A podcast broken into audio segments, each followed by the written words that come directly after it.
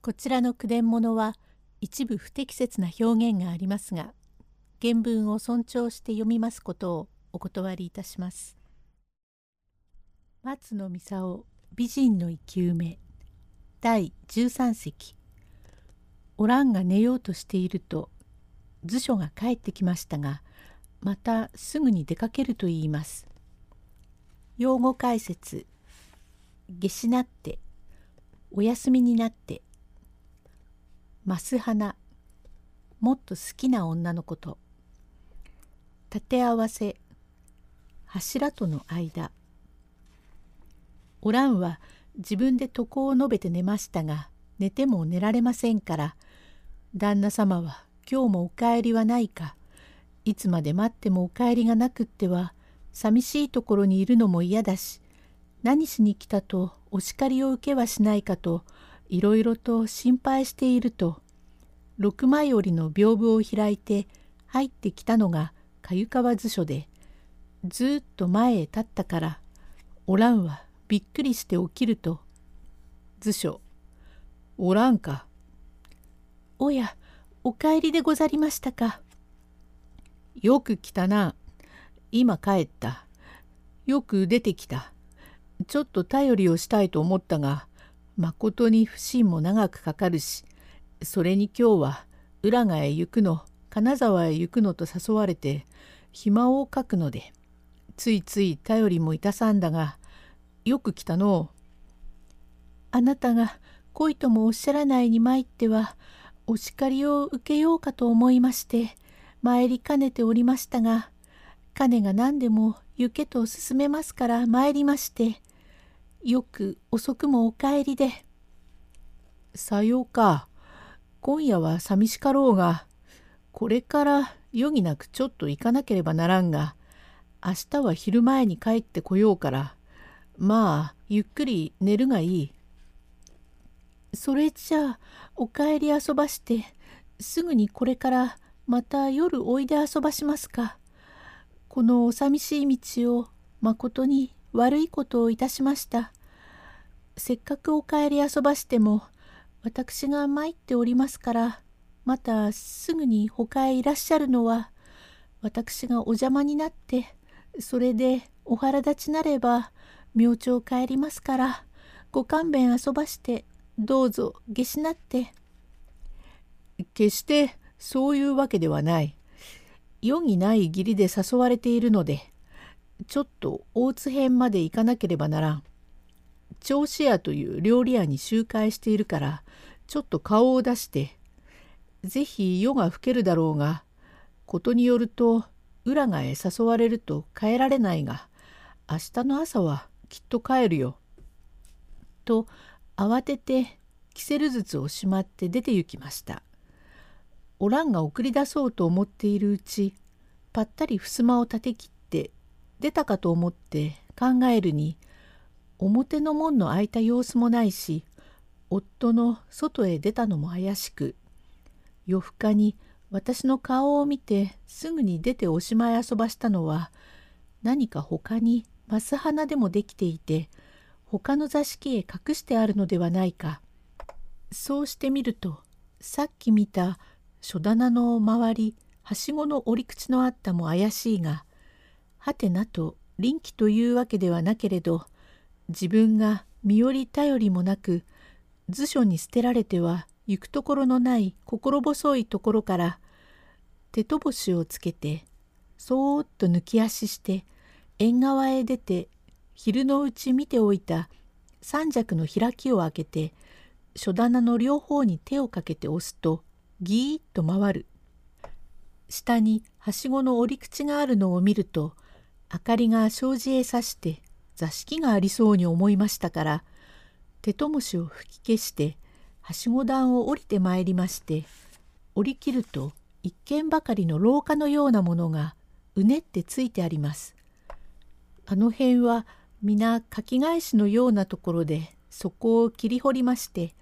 穴蔵ようなものが山の反復にありましてまるで蔵のようになっておりますから縁側を伝ってだんだん手探りで行くと6畳ばかりの座敷がありまして一軒の床の間がありまして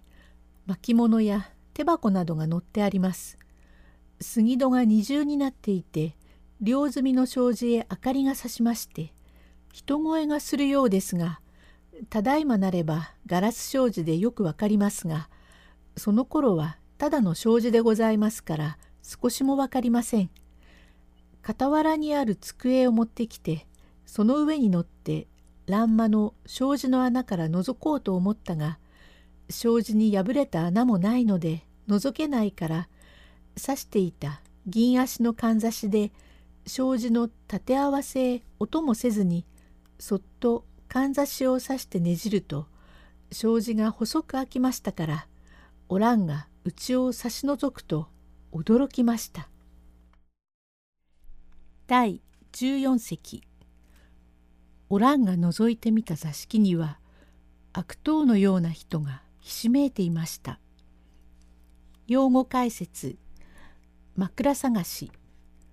旅館などで泊まり客が寝ている隙に金品を奪うこと。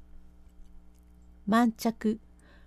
ごまかすこと。騙すこと。穴の中にかようなる座敷をこしらえ広間はかれこれ22,3畳もあろうと思われ棚には植木鉢その他いろいろ結構なものが並べてあり置物は政治の功労古代蒔絵の本題などが置き並べて前にドンスのしとねを置きて傍らの刀掛けに大小を置き綿入れ羽織を着て前に廃盤には結構なる魚があって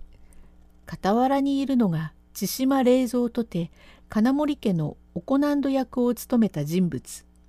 入り口にいるのが幕津祝言木八条に黒ちりめんの羽織を着てしきりに切り盛りをしておりそれからずっと次に居並んでおりますものがかれこれ15060人ばかり。商人邸の者もいればあるいは旅僧邸の者や武士邸の者いろいろなる男がずっと居並んでいて面部に傷などのある小らしい男がいる。その次の間に年齢16七の娘が縛られ猿ぐつわをかけられて声も出すことができませんでただ涙をハラハラこぼして島田曲げを振り乱しことに哀れな姿でおります。傍らにいる千島冷蔵がずかずかか川図書のそばへ来て「台風どこへ行ってもどうも別にこれぞというまぶな仕事もなく東海道金谷の寺で大明寺と申すは法華宗の大寺でこれへ入って金800円取ったがあの寺にしては存外ありましたがそれから西浦賀の上聖寺は平勢ありそうに思ってその世を忍び込みこのうちで200両で。金は随分あるにもせよ魚がなくてはお寂しかろうと存じてこれは西浦賀の江戸屋といううちへ縁づく話が決まったという名主吉崎一宗右衛門の娘おみわという評判者。大夫の寝酒のお魚に連れてきたがおらんさんがおいでになったと申すことだがおらんさんがおいでになればどんなものをお目にかけてもとてもいかんからこの美人は冷蔵が抱いて寝るからお譲りを願います。図書。それは勝手にいたせ。祝言。こうこう千島氏。貴公はまことにうまいことを考えるが、東浦賀の吉崎の娘は君が知っていたのではなかろう。この幕津祝言が知っていて、道のりからしてこうこういうところを通って行くと大寺があってこのところにこういう豪農がある陣屋はこういう山を越さなければならんということまでは貴公に道を教えたからこそ守備よく連れてこられたのだというものだ。それを君が抱いて寝るってわけにはいかん。大夫これはどうか祝言へこの娘を頂戴したい。自分年を取りましてかような若い美人を抱いて寝たことがないからどうか。どうでも勝手にいたせ。冷蔵。これこれなんだ。我は旅稼ぎのあんまで枕探しで旅を稼いでいたのがところを離れてつむりを生やして黒の羽織を着てやぶ医者全たるなりして素人を脅かし大寺などへ入り込んで勝手は少し心得ているだろうが